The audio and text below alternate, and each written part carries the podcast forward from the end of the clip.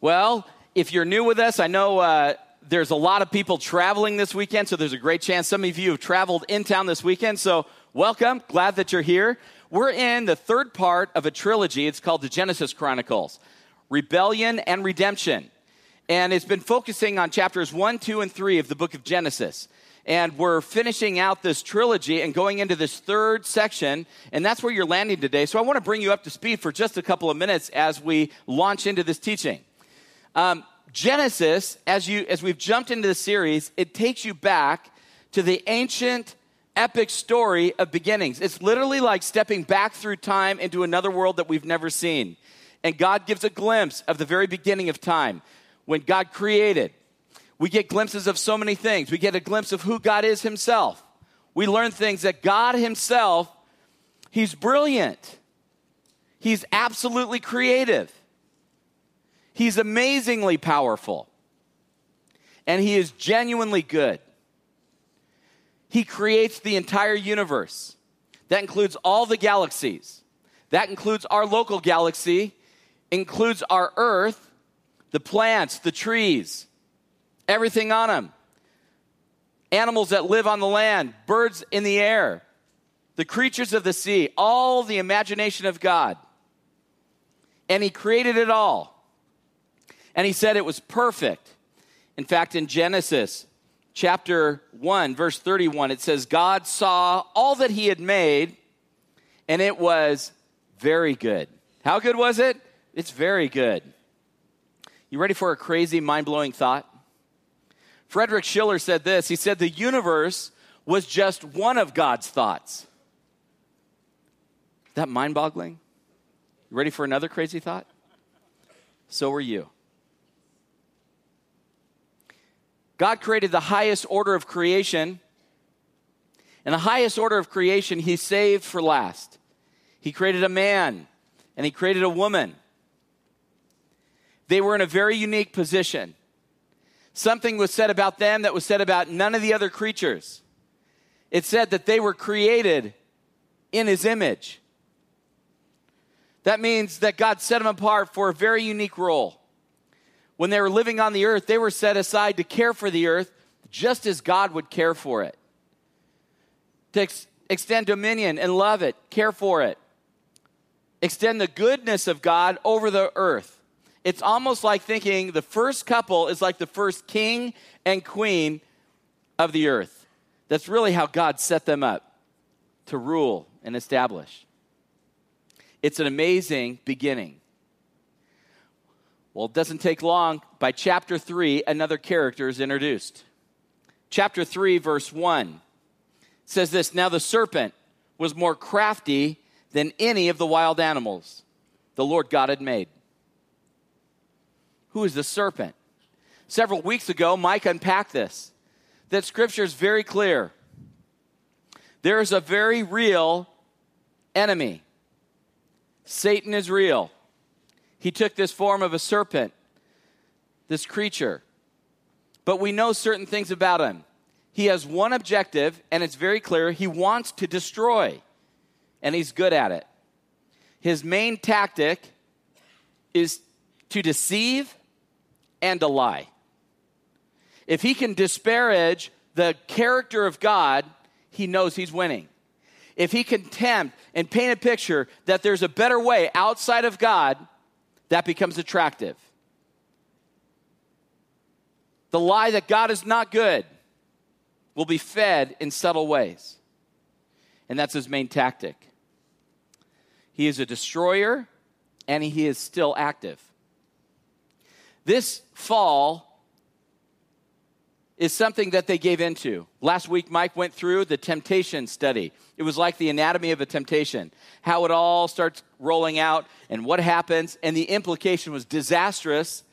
They fed into the lie, and they didn't find a better option outside of God. In fact, all they found was spiritual death, ultimately physical death, and they found destruction. That's what they found.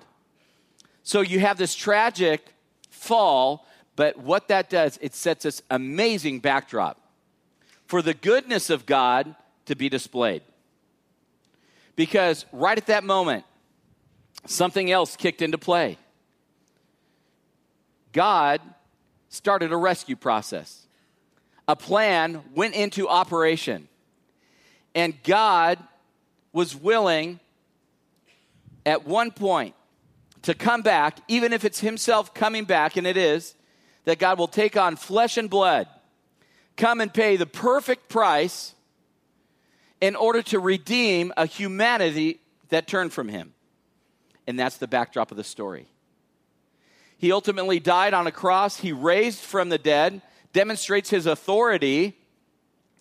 But what it does, that act of dying and raising, it literally defeated several things sin, death, and Satan himself. They're defeated, not yet destroyed. That's why he says one day there'll be a return and he'll do that. So we live in this world where there is ultimate victory. We're people who can be overcomers because Christ has already overcome. We can have freedom in areas we've never had freedom before. That's the amazing beginnings we find all in Genesis.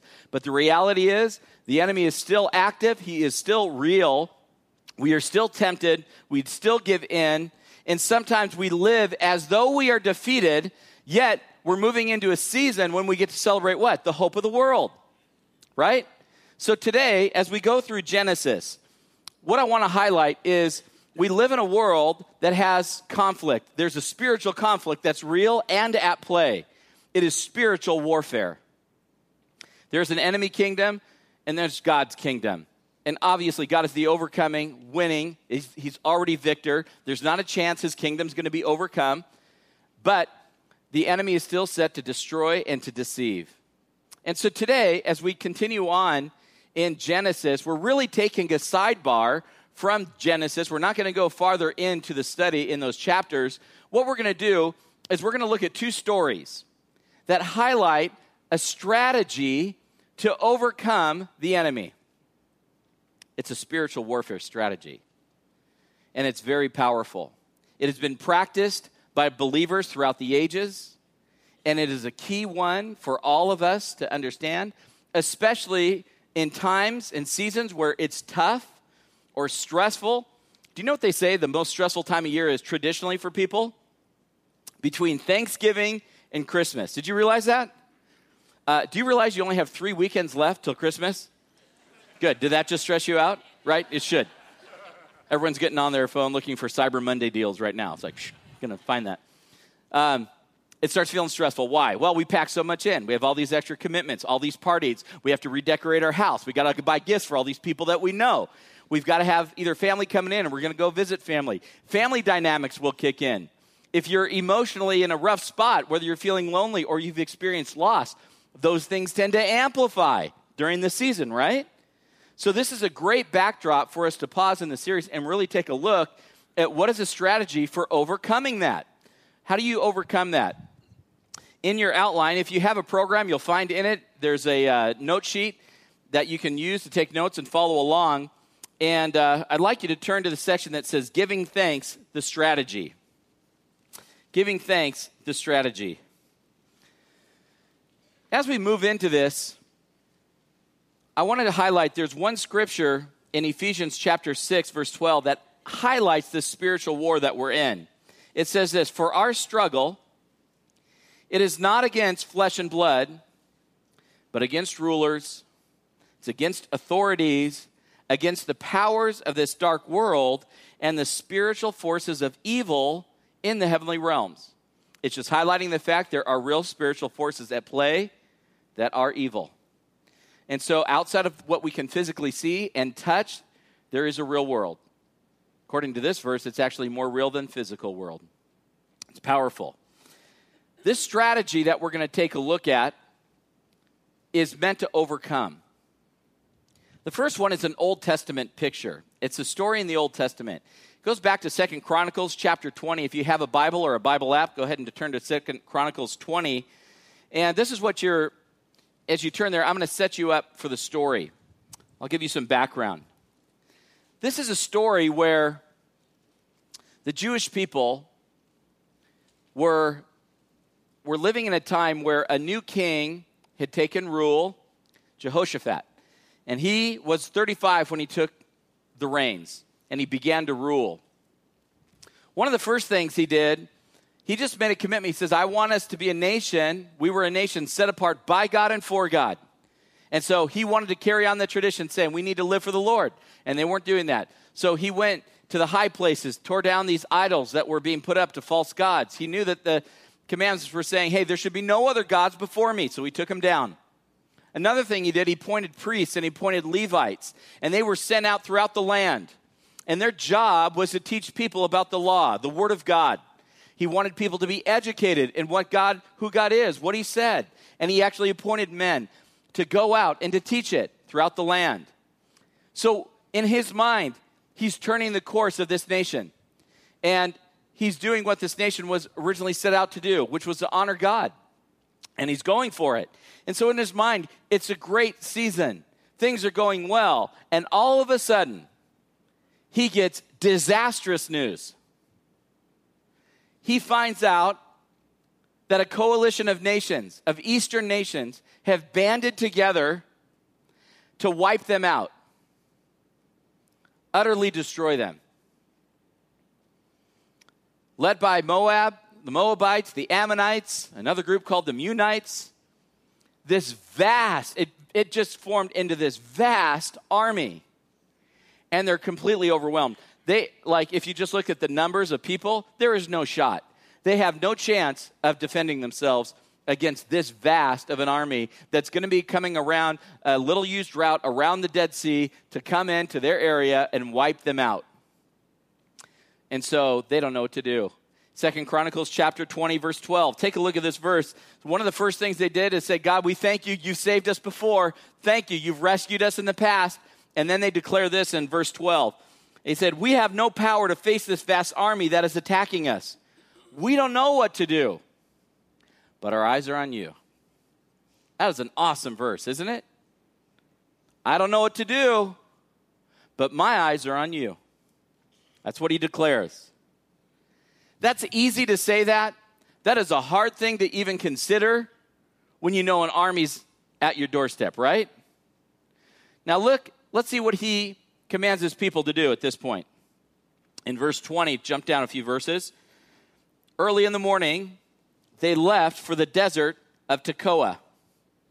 And as they set out, Jehoshaphat stood up and he said, Listen to me, Judah and the people of Jerusalem. Have faith in the Lord your God, and you'll be upheld.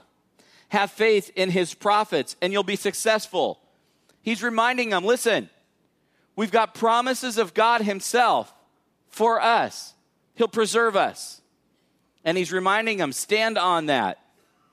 Then he goes on in verse 21 After consulting the people, Jehoshaphat appointed men to sing to the Lord. What? Now, this seems a little bit weird. Just understand. You've got an army that is coming in to wipe you out. You've got to get ready for some kind of defense. And then he just says this after consulting, Jehoshaphat appointed men to sing to the Lord and to praise him for the splendor of his holiness. And now, catch this as they went out at the head of the army, saying, Give thanks to the Lord, for his love endures forever. Did you just hear what he said? Did you catch his battle strategy? I would like to appoint a choir. I want the choir to go in front of our defensive line the biggest, baddest dudes we've got, stand in front of them. And would you do me a favor? I want you just to sing. Hey, do we have anybody who plays some instruments? Yeah, you guys get up there too. Let's get a band. Let's get people who can sing. And I want you to do one thing. God, I thank you. Your love endures forever. God, you're good. I thank you, God. You're so good. Thank you, Lord. And they begin worshiping and praising. That is the strategy. Now, I don't know how many people jumped and volunteered to be in the choir that day right you're at the head of the you're at the at the point of the arrow. You're it. You'll be the first to go. But that's the strategy. Why in the world would he do it? He was understanding that this battle though very real had a very spiritual nature to it. They have promises they stand on and they're going to stand on them today. This is actually more spiritual than physical and he made a determination that they will declare trust in the Lord, and he's come through before, and they're going to go for it again.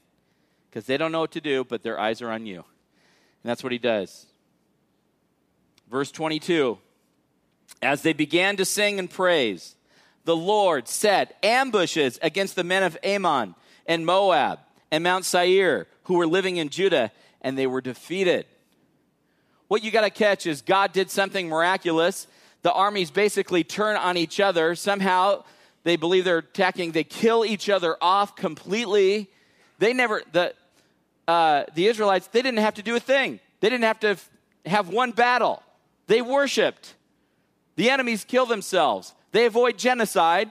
You know, they had to be thinking about their wife and their children. Their future was uncertain too. Everything was up in the air. And God set ambushes. They had so much plunder left over, all these weapons, food, supplies. That nation just got richer from that whole experience. And they never even had to fight a battle. And the strategy was simple. What did they do? They gave thanks to the Lord. I want to take you to one more story. It's in the New Testament, it's Acts chapter 16. In Acts 16, this is a story of uh, Paul, he is an apostle. He wrote a majority of the New Testament. Paul was on his second missionary journey. And what he was doing, he was just going around saying, you know, Jesus, he was a real person, flesh and blood. This is what he did. He was here. He died. He literally rose from the dead. He hundreds of people saw him. And then they would begin praying and ministering to people. Dramatic things are happening. People are turning to the Lord. This and he's establishing churches. And so they're having great success. And on the second missionary journey, he takes along Silas and Timothy with him. And in this, right where we're going to get to in chapter 16, they just led a businesswoman to the Lord, and she turned her life around. And they also they encountered someone who was demon possessed, and they free this man from a demon. And so there's some commotion in the area about it. And then there's enemies that are coming up against it, people who don't like what they're doing. This is where we jump into Acts chapter 16. It says the crowd joined in the attack against Paul and Silas. Now the local crowd started turning. And the magistrates ordered them to be stripped and beaten. So they get arrested, they rip their clothes off, and they begin to beat them. That sounds fairly traumatic, right? like great candidates for PTSD. You're literally stripped, that's violating, you are beaten, you're abused. After they had been severely flogged, they were thrown into prison, and the jailer was commanded to guard them carefully. Well, upon receiving such orders, he put them in the inner cell, and then he fastened their feet in the stocks. So now they're locked up, got this jailer here they can't even move. They're bloody and broken. You can't get comfortable, and your world just came crushing down. What do you do? As a police officer, been volunteering doing that for many years. I've made a lot of arrests. Can I tell you something? When you arrest somebody, you see a lot of different things. Uh, sometimes people cry, sometimes they pass out, sometimes they spit on you, right? I've been called things I didn't even know that was even out there. It's like, I've been called a lot of things. Um, yelled at, spit at, people will fake, you know, call an ambulance, they're dying. Get a lot of things. I have never encountered verse 25, though. All right, here we go. So they got arrested, and at about midnight, Paul and Silas, well, they were praying and they're singing hymns to God. And the other prisoners were listening to them. Let that just sink in for a second. You have to enter into what was just going on with them and what's in their mind. You got to understand persecution was rampant. Their future is really uncertain. They could die. If you feel like you can die, what emotions do you think you feel?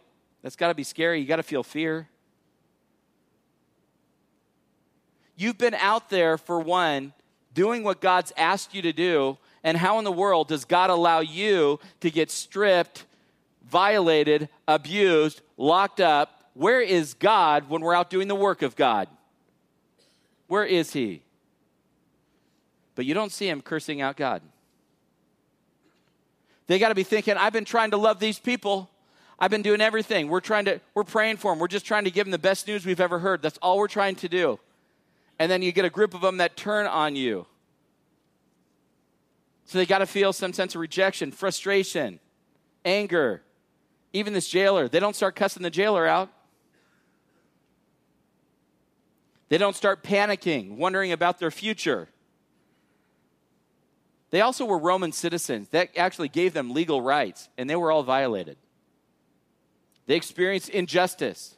They're not out there screaming at the jailer, demanding their, their rights. It's such a bizarre moment. That's when you look at verse 25 and you put all those pieces together. And it says that they were praying and singing hymns to God. They're saying, God, and, and usually in these prayers and hymns, it's just focusing on the goodness of God, the power of God, thanking God. I guarantee they felt all those emotions, yet, in spite of feeling those things, they engaged like this in a whole new way. It is radical, and I am telling you, it is something that God delights in. It was a spiritual strategy. They knew that Jesus is a victorious warrior. And they just stood on what they knew in spite of what they could see, and they worshiped. And they thanked God. And in verse 26, it says this Suddenly there was such a violent earthquake that the foundation of the prison was shaken, and all, and all at once the doors flew open, and everybody's chains came loose. What in the world? Right? That's dramatic too crazy day to be in a prison, right? Chains all come loose. Now, the, yeah, understand this guard was given special orders, and what he was about to do, he literally was going to kill himself. If you keep reading on the story, he was going to commit suicide because if those two prisoners got away, he's done. He would rather kill himself than face what's coming. And then what you get is Paul and Silas run to him and say, Stop him. No, no, no, don't do that. Don't do it. We're here. We didn't leave. We're still here. We're still here.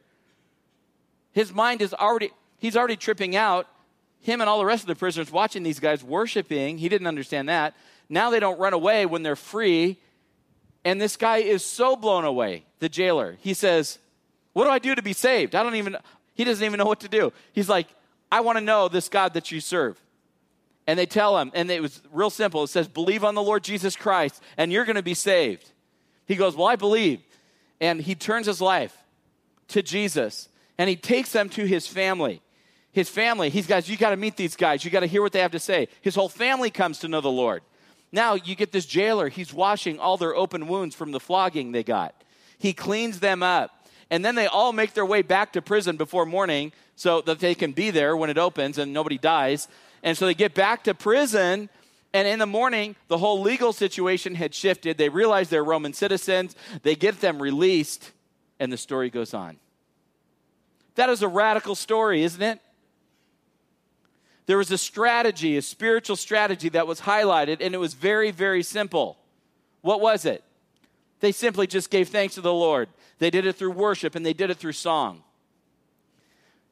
Giving thanks is literally a spiritual warfare strategy, and it has some powerful results. I want to spend the rest of our time this morning just looking at four results of what, what happens when you do that. Scripture talks about it. In your outline, if you're following along, the first one I just want to point out is this. Number one is focus. Second Chronicles 20, verse 12b, it says this. Remember when they said, Hey, we don't know what to do, but our eyes are on you? What is that? That is focus. When everything is being pulled out from under your feet, I am telling you, there's something powerful. It's very hard to get focus, it's hard to do. When you've got a big problem, a big hurt, a big challenge, it is really hard not to stare that in the face. The other day, I was driving down the freeway. I'm sure you've experienced this. Car in front of you suddenly stops, just who knows why. Dead stop. I come to a hard stop. What's the next thing you do when you do that? Look in your mirror because you know what what's something's coming, right? And I'm watching, and here he comes. He is coming in fast, and you hear this. And what do you want to do? Oh, five, four, three, two. You're just waiting. You're right. Aren't you kind of just waiting for the impact? Um, And there's something in us that if you see something that's terrible is going to happen, you can't really look away. It's like, ah, you know, you're watching it. Fortunately, I you know, peeled my eyes off it. I pulled out of the lane. I found a little spot to go to, and boom, he stopped, and I didn't get smashed. But there's something there when something terrible is going on, we get fixated on it because it's so emotional oftentimes for us. And it can be so overwhelming. And it's, it's one of the things. To say in those moments you should stop and give thanks, that is so counterintuitive. It is absolutely counterintuitive. It sounds a little insane sometimes, doesn't it? To say this is the time we should be giving thanks. How do you focus on God when everything else is falling apart like that? That's what's going on. You know, a lot of people react differently in problems. Some people freeze up, some people panic, some people run. Um, freezing, I, I remember my wife, she was holding my son when he was born, holding him over her, and he loses it, you know, and she's laying on her back. This baby just lets loose all over her face. And I was one of the first times I remember freezing. Like, I don't usually freeze in those situations, but I was so shocked that what I just, like, her mouth was open. I'm telling you, it was not good. And I, my friend was there. He was shocked. I'm like, what do we do? Grab the baby, get a towel, grab a baby. I don't know. I don't know. I don't know. I don't know. You know, you, sometimes we freeze up in terrible situations. We can do that spiritually as well too. We totally freeze up, and we get locked up, and all of a sudden it's so hard to focus on anything about the Lord. We get locked up. So I want to give you an illustration about a, a, an easy way to think about this. If um, how many of you have ever shot a gun? Anybody in here? Okay, a lot of you. Um, when you when they train you how to shoot a gun and it has a back sight and a front sight, from your angle, here's the back side, here's the front side. Looks like a little U shape in the front. When you try and hit a target, you got a target out there. What do you want to look at? You kind of want to look at that target, don't you? You got like these rings on a target and you got a little 10 ring, you want to hit that little 10 ring there. You want to stare at that ring. But if you stare at that ring, you're going to miss it, guaranteed. What they teach you is you got to look at your front sight and you got to line it up between the back sight so there should be one thing in focus and one thing only, and that is your front sight. And as your front sight gets in focus, everything else gets blurry, even your target. I love that illustration. You know why? Focus does something. When you focus on the Lord, the things that will overwhelm you begin to get blurrier. Giving thanks is a strategy on how to actually focus. God, I think you're good. And you start declaring what we know, not what you feel, but what you know that's been revealed. Thank you that you're good. I thank you that you're with me. I thank you that you're powerful. I thank you that you're sovereign. I thank you that you go before us, that you go behind us. And you just start declaring thanks, and it brings focus. Number one is focus. Number two, transformation. It brings transformation. I want you to think of this. There's transformation is another way of saying people's lives change. Who are the people that changed in the story? Well, there's a lot of people who change. We talked about the jailer. He is used to being cussed at, spit on, yelled at, but what did he get that night? Something he'd never experienced before, and he was so blown away by it, he wanted to know the God that they worshiped because people are giving thanks and then they see the breakthrough of God. It's powerful, but his life changed, his family's life changed. I guarantee you also, the Bible doesn't list it out, but we know emotions that these guys must have felt, whether it's Paul and Silas in prison and as they're worshiping. It does something to you emotionally when you begin to focus on the Lord, transformation begins. It changes you. It puts you in a different emotional and spiritual place. And there's a scripture that talks about that. It's in the book of Habakkuk, and it's chapter 3. You'll see it on the screen. It says this in Habakkuk chapter 3, it says this. I want you to catch two key words in this passage the word though, and also the word yet. Though and yet. Though the fig tree doesn't bud, and there are no grapes on the vine, though the olive crop fails, and the fields produce no food, Though there's no sheep in the pen, no cattle in the stalls, yet I will rejoice in the Lord. I'll be joyful in God, my Savior. The sovereign Lord is my strength. Did you catch the two words? Even though, God, my cupboards are empty, my bank account has nothing left in it, that people I know are gone. Even though all of that, God, yet I will worship you. all of us get those in our life. There's a though. There's something radical that's there. And we will somewhere, somehow, we can always say, but yet, because we are in Christ, there are so many promises of being in Christ. We know our future. We know that we have Him in our present. We know He'll never leave or forsake us. There's a lot of yet to stand in and to hope in. We always have a yet. That's why I love Paul. He would say things like this Hey, go ahead and kill me. That is totally fine. I'll be present with the Lord. Great. Hey, if you let me live, that is great too. I'll continue telling people about the Lord. He couldn't have a bad day, right? He lived in a yet, no matter what those were flying around. Habakkuk goes on to tell us a result. If you like moving in this kind of posture where you say, even though this, yet this, there's a result, and it's in verse 19b. It says this in 19 The sovereign Lord is my strength. He makes my feet like the feet of a deer, and he enables me to go to new heights. That is a promise. You start declaring things like, Lord, you are my strength. You start declaring things that you don't feel, but you know and He enables your feet to go to new heights. That's a way of saying it takes you out of a whole different spiritual place, brings you to a new spiritual place. That is the Bible's way of saying that is transformation. You'll be transformed when you begin to do this. It's beautiful, it is powerful, because there's a spiritual principle at play. And this is it we become what we behold. We become what we behold that means you stare at something that's going to be overwhelming, disastrous. You start to feel overwhelmed, right?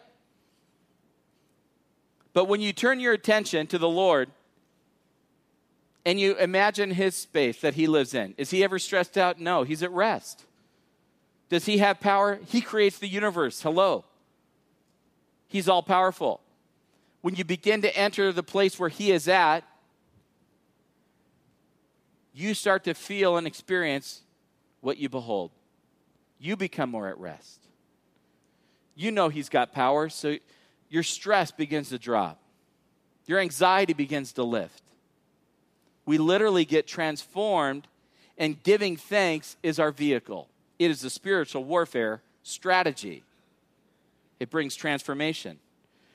That's why 1 Thessalonians 5, verse 8 says this Give thanks in all circumstances, for this is God's will for you in Christ Jesus. A lot of people have been confused by that verse. Why in the world would it say give thanks in all circumstances?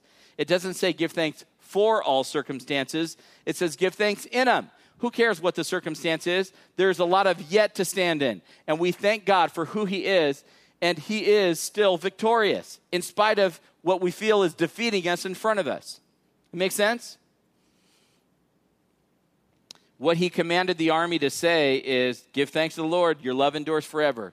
There's something powerful about focusing on the goodness of God in those times because that's one of the first things that we wonder about. It was the first strategy that the enemy attacked from the very beginning in Genesis was the goodness of God. Start by declaring that. It's powerful. One other verse that really highlights this is Psalm 34. It says in verse 8, Taste and see that the Lord is good. What's that mean? Experience this. Taste and see this the Lord is good. Blessed is the man who takes refuge in him. Do you ever notice that or hear that an infant has, they're very nearsighted, they can't see far away, but their eyes are perfectly adjusted so when a mother is holding the baby in their arms, that the mother's face can become in focus. Everything else is blurry. So no matter what chaos that baby feels like is all around him, if the baby can see the mother's face, what happens to the baby? Baby can be at rest. Great God designed thing. Taste and see the Lord is good. Blessed is the man who takes refuge in him. There is a refuge in the Lord. You'll experience, you'll become more of what you behold. That's transformation. It'll literally change you. I remember being blown away by this, and I've shared this before, but it marked me so much. I remember being at a funeral with a friend, and they, uh, They were burying her father. And as the casket is being lowered, it was a graveside service at this point, lowering the casket in the ground. I remember watching this family and they began to worship and they began to sing this song, It is Well with My Soul. As tears were coming down their face, are they grieving? Absolutely, they're grieving. He was a great man. They are grieving his loss. Even though, yet I will worship.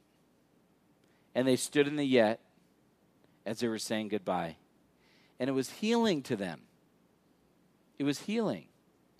They know one day they're going to see him again. But it hurts so bad to say goodbye. Even though, and yet, and I'm telling you, it ministered to me. I was transformed by that. Focus, transformation. The other two quickly. Number three is breakthrough. I want you to notice something here. This is pretty significant. When did God come through and answer their prayer? Think of the two stories the army's attacking, and Paul and Silas in prison. When did God answer the prayer? It was during their Thanksgiving. At the very moment they're doing this, God answers. Now, I don't understand, I have to admit from the beginning, I don't understand how all of this works. I can tell you confidently, Scripture invites us to do several things. It says we should be praying, it tells us a lot of things we should pray about. We don't fully understand prayer. But God, in His amazing wisdom and His desire to be living life with us and through us and all this, He has included us in this.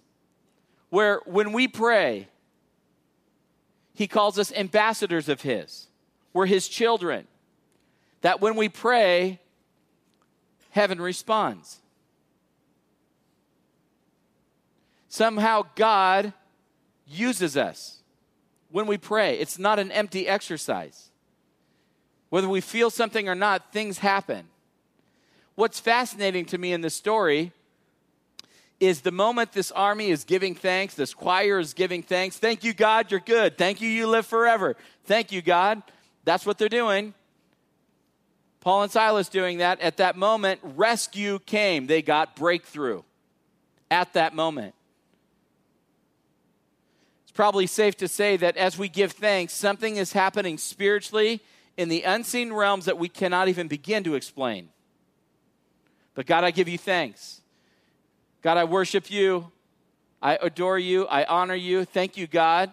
When you start moving into that by faith, because you don't see it, you got to understand things happen. God moves. Heaven responds. Angels may be dispatched. An earthquake comes. An army is routed in those stories, right? Who knows what's going on? There's no promise or guarantee that we're going to see a breakthrough or rescue like they did in these stories. And in God's sovereignty, He's got those things. That's why people were even believers for all time. They were not dependent on what that outcome was. They would be singing all the way through. There's a lot of believers who have been martyred for their faith throughout the ages, worshiping all the way through till they go to glory, right? But I'm telling you, there is something to it, though. That breakthrough comes in those moments because it is so spiritually powerful. There's something real to it. Psalm 50, verse 23, highlights this aspect. It says, He who sacrifices thank offerings, honors me, and he prepares the way so that I may show him the salvation of God. What prepares the way? Thank offerings. Isn't that an amazing picture? Give thanks, it prepares the way for God to show up. How awesome is that? I love that it even uses the word thank offerings. Why? Because sometimes when you're doing it, it feels like an offering because you don't feel like doing it your emotions are not there. So it feels like a sacrifice. It's like it's hard to do it. Your your your heart's definitely not there. So it's almost like a cold-blooded turn of the will. You're, even though all this is going on, I'm going to enter into this thing. And I will start giving you thanks, God. I'll stand on what I know and you start to enter into a new space. That's that's powerful. That's a thank offering. Have you ever considered this?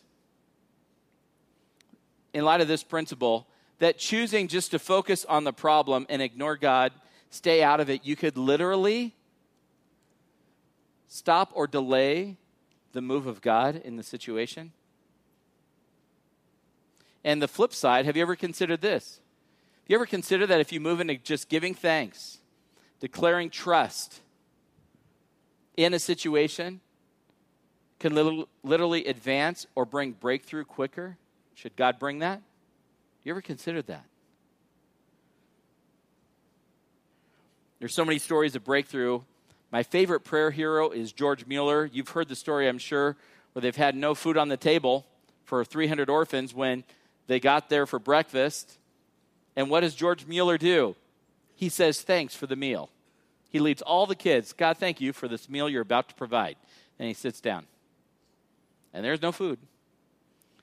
Door. Someone knocks. Hey, my milk truck just broke down. Could you use? I got so much milk, I don't know what to do with it. Yes, yes, we can. We'll take that. Uh, another knock at the door. The baker. Hey, I just felt like I felt like the Lord wanted me to bring all this bread to you. They bring all this bread. Now the kids eat that morning. Those kids never forgot that. I love it. It's just a picture of someone who says, God, I thank you in light of what I see, and I'm trusting you because it's out of my control. I don't know what to do, but my eyes are on you, right? Great picture of that. As a church, we've experienced it. Remember when we had a line of credit that we would dip into in times where our giving and expenses would be not matching. It catches up at the end of the year, but the summer months are always up and down, so we had a line of credit for that. Well, unannounced, the bank just says, oh, we're taking that. That was a result of something we did, but they're just, boom, it's, it's gone. Well, all of a sudden, it's right when you're going to dip into it. So we come as a church, say, hey, this is what happened. And what do we do? We worship. You remember that? And then God provided more than He needed. We didn't even need the bank line after that. So thank you so much. We don't need that. And off we go. I love the fact that even corporately, God teaches us these things. Can teach us as a church. He'll teach you individually. He's taught me individually. Gives me opportunities to do that all the time where it says, God, even though this, yet this, and you wait for breakthrough. That's how God moves. Focus, transformation, breakthrough. The last one is this it's protection. And I'll explain what that means. I'll use Psalm 95 to do it. It says, Come. Now listen how he says, Give thanks. Let us sing for the Lord, or sing for joy to the Lord. Let us shout aloud to the rock of our salvation. Let's come before him with thanksgiving, extol him with music and song.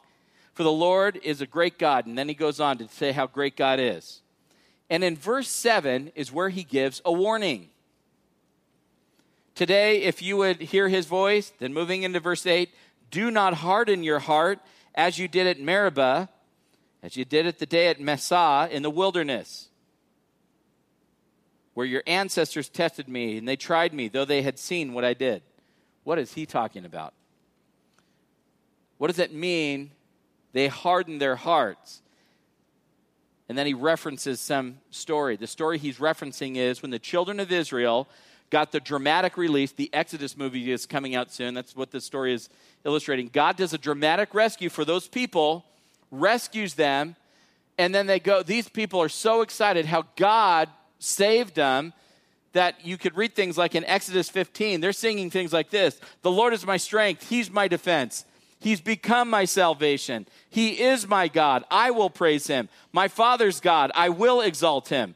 The Lord is a warrior. The Lord is his name. Pharaoh's chariots and army he's hurled into the sea. And they are going for it, right?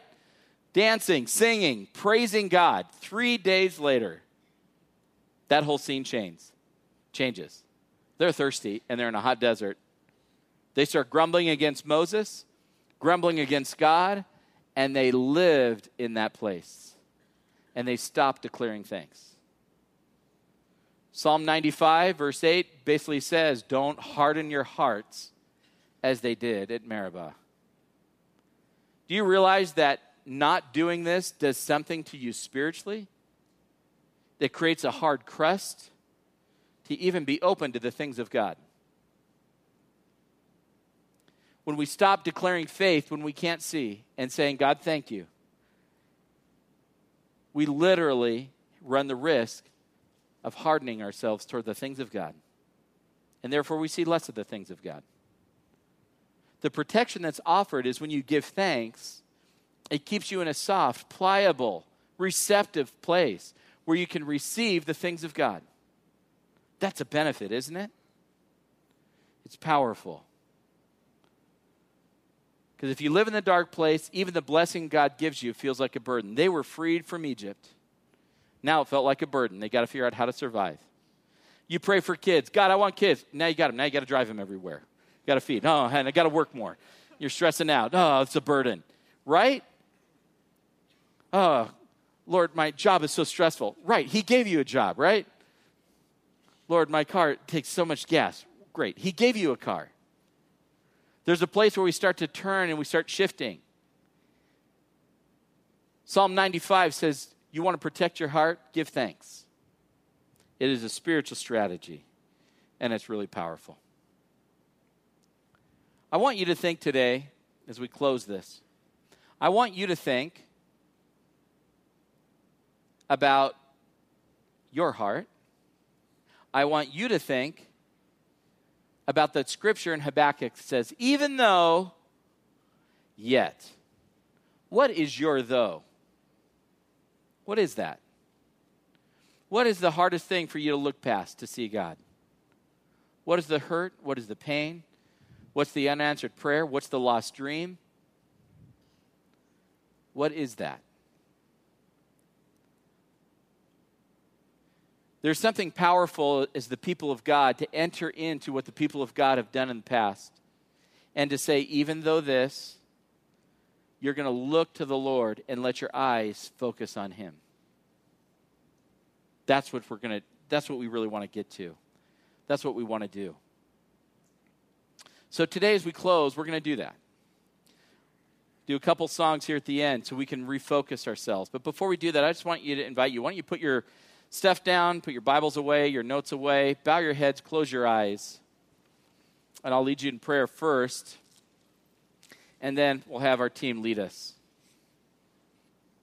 Well, first, as you sit here and as you turn your heart and your attention to God, I want you just to imagine His greatness and His goodness and His power, and He's real. He's very present. Scripture says amazing things like He says, I will never leave you and I will never forsake you. Even when it looks like it's dark and bleak, believers throughout the ages would tell you He's always been there. He's always there. Maybe you are like the jailer and you've heard something that is pretty compelling and profound. You see in these stories a whole different way about people who put their trust in God and it's so simple. He just says, believe on the Lord Jesus and you'll be saved. You recognize that He's God come in the flesh. He, he literally died. He rose, appearing to hundreds, confirming the fact that He has overcome sin, Satan, and death. One day He will destroy that. You just say, I believe you, put my trust in you. I confess my sin to you. I need your cleansing in my life. That's how it begins. For all of us, you know what we do? We just say, God, today we want to do something. We want to look to you and remember your goodness and your power. That's what we're doing today, Lord. We say, Thank you that you're good. We thank you that you're powerful. This worship team is about to lead us in a song. It's called Forever, and it focuses on something. It's a great spiritual warfare song because what it's declaring is the victory that Jesus won. When he died and he rose, it gave us the yet we live in promise and hope. And there's going to be something about this. As you sing and enter into this song, what I want you to do, let your though begin to disappear and go blurry. And let the goodness of God begin to come more and more in focus so you can experience transformation. And we'll trust Him for whatever breakthroughs. And I know some of them, it's just, there's just pain that you may be living with. It's not necessarily going away, but man, it will lessen. The Lord will meet you there in those places. But let's stand like the people of God have done in the past. I invite you to stand right now and let's enter into worship. Thank you. Isn't that great to do that together? Something transforming about that. And I know a lot of you, you had your though in front of you, just worshiped and entered into that. That's powerful. You know that scripture says, don't just hear this, then leave. In Psalm 192, it tells us about the lesson we heard, the spiritual warfare lesson. It says, It's good to say thank you to the Lord. Guess how often? Every morning. Telling him, Thank you for your kindness. And every e- evening, rejoice in all his faithfulness. What a great recipe, right? When you wake up, thank you, God, you're so kind. Thank you, God, you're still with me. And in the evening, God, thank you, you're still faithful. Even as I sleep, you're faithful. That is a picture of someone entering in to the goodness of God. And you will experience greater focus. You will experience transformation, breakthrough. It'll protect your heart. So may you experience the goodness of God this week. May you experience how kind He is. May your praise and thanksgiving flow freer than it ever has before, and you experience the breakthrough and transformation protection that He offers. In Jesus' name. You know, if uh, there's anybody here before uh, you leave today, you'd like to pray with somebody, you have a special need you'd like prayer for, or any need that you've got, we have people who are willing to stand and pray with you. They're over to my right and your left. Feel free to make your way over there at the end of the service, and they'd be more than happy to uh, connect with you and pray with you. And uh, we'd invite you to come back next week. Mike will be bringing the word, jumping back into our Genesis series. God bless you guys. Have a great Thanksgiving weekend. See you next week.